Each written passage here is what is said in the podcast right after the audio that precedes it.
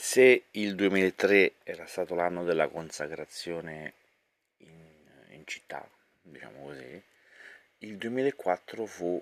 l'anno in cui cominciammo a essere conosciuti fuori dai confini di Ceccano. Uh, partimmo bene uh, lavorando su tutte le aree. Uh, a gennaio rinnovammo il direttivo perché c'era c'era la scadenza naturale del mandato e vennero elette anche uh, due ragazze, Lucia Cremonesi e Piera del Monte e iniziamo subito a lavorare su tutti i fronti. Uh, Lucia si inventò uh, un concorso di poesia, Pensieri di pace, che il primo anno ebbe già subito un grande successo, quelli ricordo sempre erano gli anni della guerra in Iraq, in Afghanistan, la tematica della pace era molto presente mm, sia nel dibattito pubblico che nelle nostre azioni, insomma noi eravamo eh, anche membri della tavola della pace di Perugia, eh, partecipammo proprio quell'anno infatti a un meeting eh, ad Assisi, insomma eravamo anche molto attivi su quel fronte e, mm, e poi sul fronte ambientale eh, forti della battaglia eh, contro il maxi progetto di Bosco Faito continuammo a lavorare molto su, su, su quel fronte. Um, in primis collaborando con l'assessorato uh, alla pianificazione territoriale della provincia dove c'era nostro amico, cioè alla fine uno, no, è diventato un nostro amico in quel periodo Francesco, Francesco Raffa, eh, di, all'epoca militava nei Verdi, era, insomma, aveva questa delega molto importante e con lui collaborammo ad esempio con, nell'organizzazione di due convegni di Luca Ramacci, Luca Ramacci era un magistrato uh, che aderiva al Lega Ambiente e aveva, uh, era noto insomma ne, nella sua attività di magistrato nella zona di Tivoli, mi sembra, e altri, uh, altri territori in provincia di Roma per essere intransigente contro gli abusi e contro tutti i reati ambientali. E per questo aveva scritto questo libro che si chiamava Manuale di autodifesa del cittadino in cui spiegava, era veramente un manuale, Uh, come difendersi dai reati ambientali, ma proprio come fare segnalazioni su una discarica abusiva, su un, una qualsiasi cosa uh,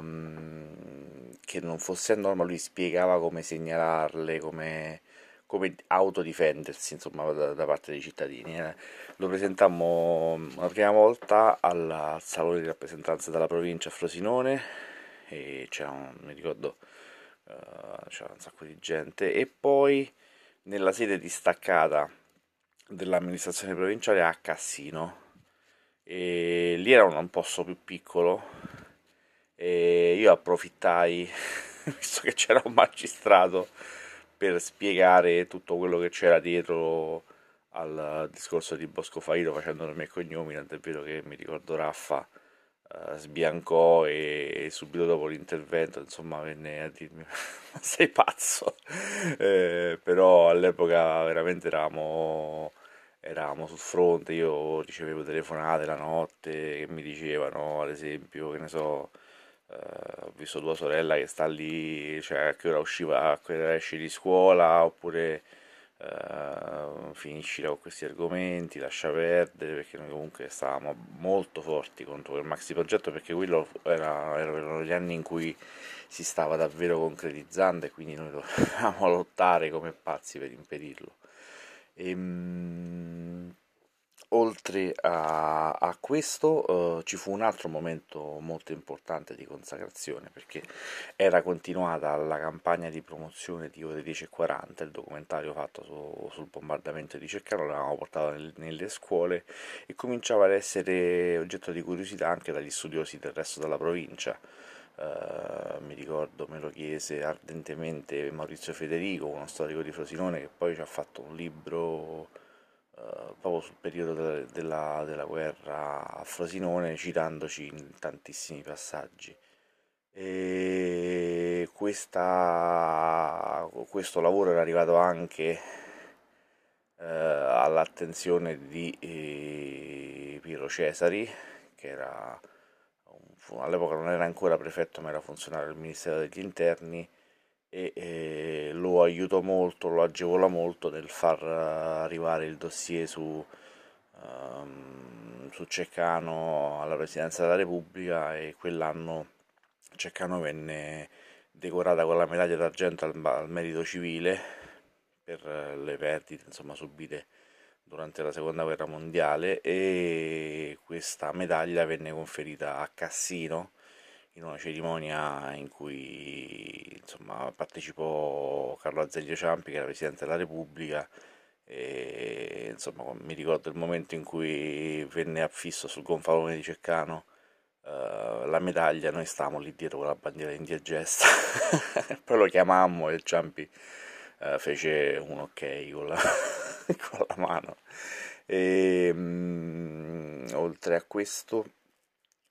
il nostro legame col territorio si allargò anche con Giuliano di Roma, dove era appena stata, stato eletto sindaco Aldo Antonetti e nominato assessore um, alla cultura Bianca Fabi, una persona uh, speciale con cui abbiamo collaborato tantissimo anche negli anni a seguire, durante il periodo in cui è stata è stata amministratrice e quell'anno organizzammo una mostra, di, una mostra fotografica di, su Nino Manfredi, sul suo rapporto con la ciociaria e, e lo tenemmo al, al, al frantoio eh, che è praticamente un locale oggi adibito a oratorio ma erano dei locali molto belli che stavano sotto la, la chiesa madre insomma di Giuliano Uh, quello fu un primo passaggio, quella serata fu l'inizio di una collaborazione che poi ci avrebbe portato a tenere a Giuliano di Roma anche la, la cerimonia di premiazione di, di, Pensieri di Pace che terremo poi nel mese di dicembre sempre lì al, quel, in quel frantoio. E la mostra di Manfredi la portammo anche a Isola Liri in una manifestazione che si chiamava Apilazio nel, nel mese di ottobre e sempre fuori Ceccano eh, collaborammo con un'associazione di Sora che stava raccogliendo fondi per eh, comprare un macchinario nell'area pediatrica dell'ospedale di Sora e organizzò per questo un concerto degli Articolo 31 al campo sportivo di Sora e noi li aiutammo nella vendita sia nella vendita dei biglietti che nel, nel gestire uno stand uh, quella sera. E tra l'altro fu una, un'amicizia molto importante anche se poi loro uh, non fecero molto dopo però insomma fu fu una bella cosa perché il nostro contributo superò quasi 10.000 euro tra vendita di biglietti fatta qua sul territorio, eh, stand gastronomico, insomma de, il nostro lavoro ci, ci, fece apprezzare molto lì a Sora.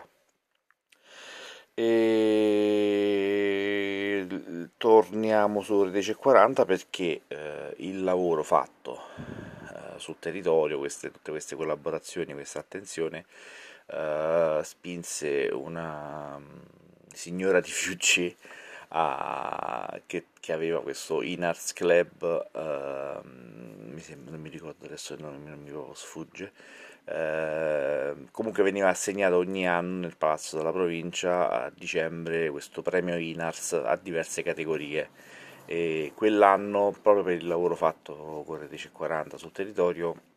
eh, ci venne assegnato anche il premio Inars a, a Indiegesta e fu, siccome fu un periodo praticamente di Natale, fu il coronamento di un'annata insomma, in cui uh, avevamo fatto tantissime cose fuori di Ceccano, insomma ci eravamo fatti conoscere ed apprezzare. Uh, non ho dimenticato di citarvi le cose più, più, sul territorio perché a Ceccano non, non siamo rimasti fermi quell'anno uh, perché riuscimmo a riproporre l'imboscata la seconda edizione in un canale un po' più ufficiale, nel senso che senza l'ostilità del comune riuscimmo a farla anche con un piccolo sostegno, cioè, pagarono Muzak semplicemente, e, e la riuscimmo a fare, mi ricordo comunque, nella, stesso, nella stessa area, ma insomma con, con meno difficoltà rispetto all'anno precedente e poi ci lanciamo su un'avventura che avremo portato avanti per diversi anni a seguire, cioè Indie Jazz. Uh, mancava una rassegna jazz, uh, cioè c'era Atina Jazz, ma era qualcosa di troppo grande troppo lontano per noi, e, um, piaceva molto il genere e quindi riuscimmo a mettere in piedi queste due serate con veramente con quattro spiccioli uh, perché la facemmo praticamente senza palco, mettemmo dei tappeti lì a piazza Piazza Mancini, Piazza del Castello, um, per suonare eh, chiamai Elisa Maroni, che era una mia amica, una compagna di università, stavo seguendo proprio con lei un esame in quel periodo e no, no non ti sto dicendo cazzate, però vabbè, con Lisa eravamo molto amici, era una ragazza di Amelia che poi ho pure fatto tornare nel 2010 tra l'altro Indie Jazz è una cantante molto brava e sono lei la prima sera e la seconda sera sono Flavio Perrella con un altro trio, quello di Simone Maggio, erano tre jazzisti, tra cui questo Flavio Perrella era un amico di Giovanni Pizzuti, un compagno di scuola e, e quindi facemmo queste due serate eh, che non ebbero proprio un successo clamoroso perché poi era maggio mi sembra che il giorno eh, c'era stata pure un po' di pioggia, insomma non è che proprio ci fu il boom di persone, però come eh, sempre succede, cioè sempre succede a noi perlomeno, oh, non è che se la prima volta non ci vengono le persone tu dici ok questo prodotto non funziona, non lo rifaccio. Uh, pensi sempre, quello fu la prima volta in cui pensammo oh, ok va bene, l'anno prossimo lo facciamo un po' meglio e vedremo che andrà bene.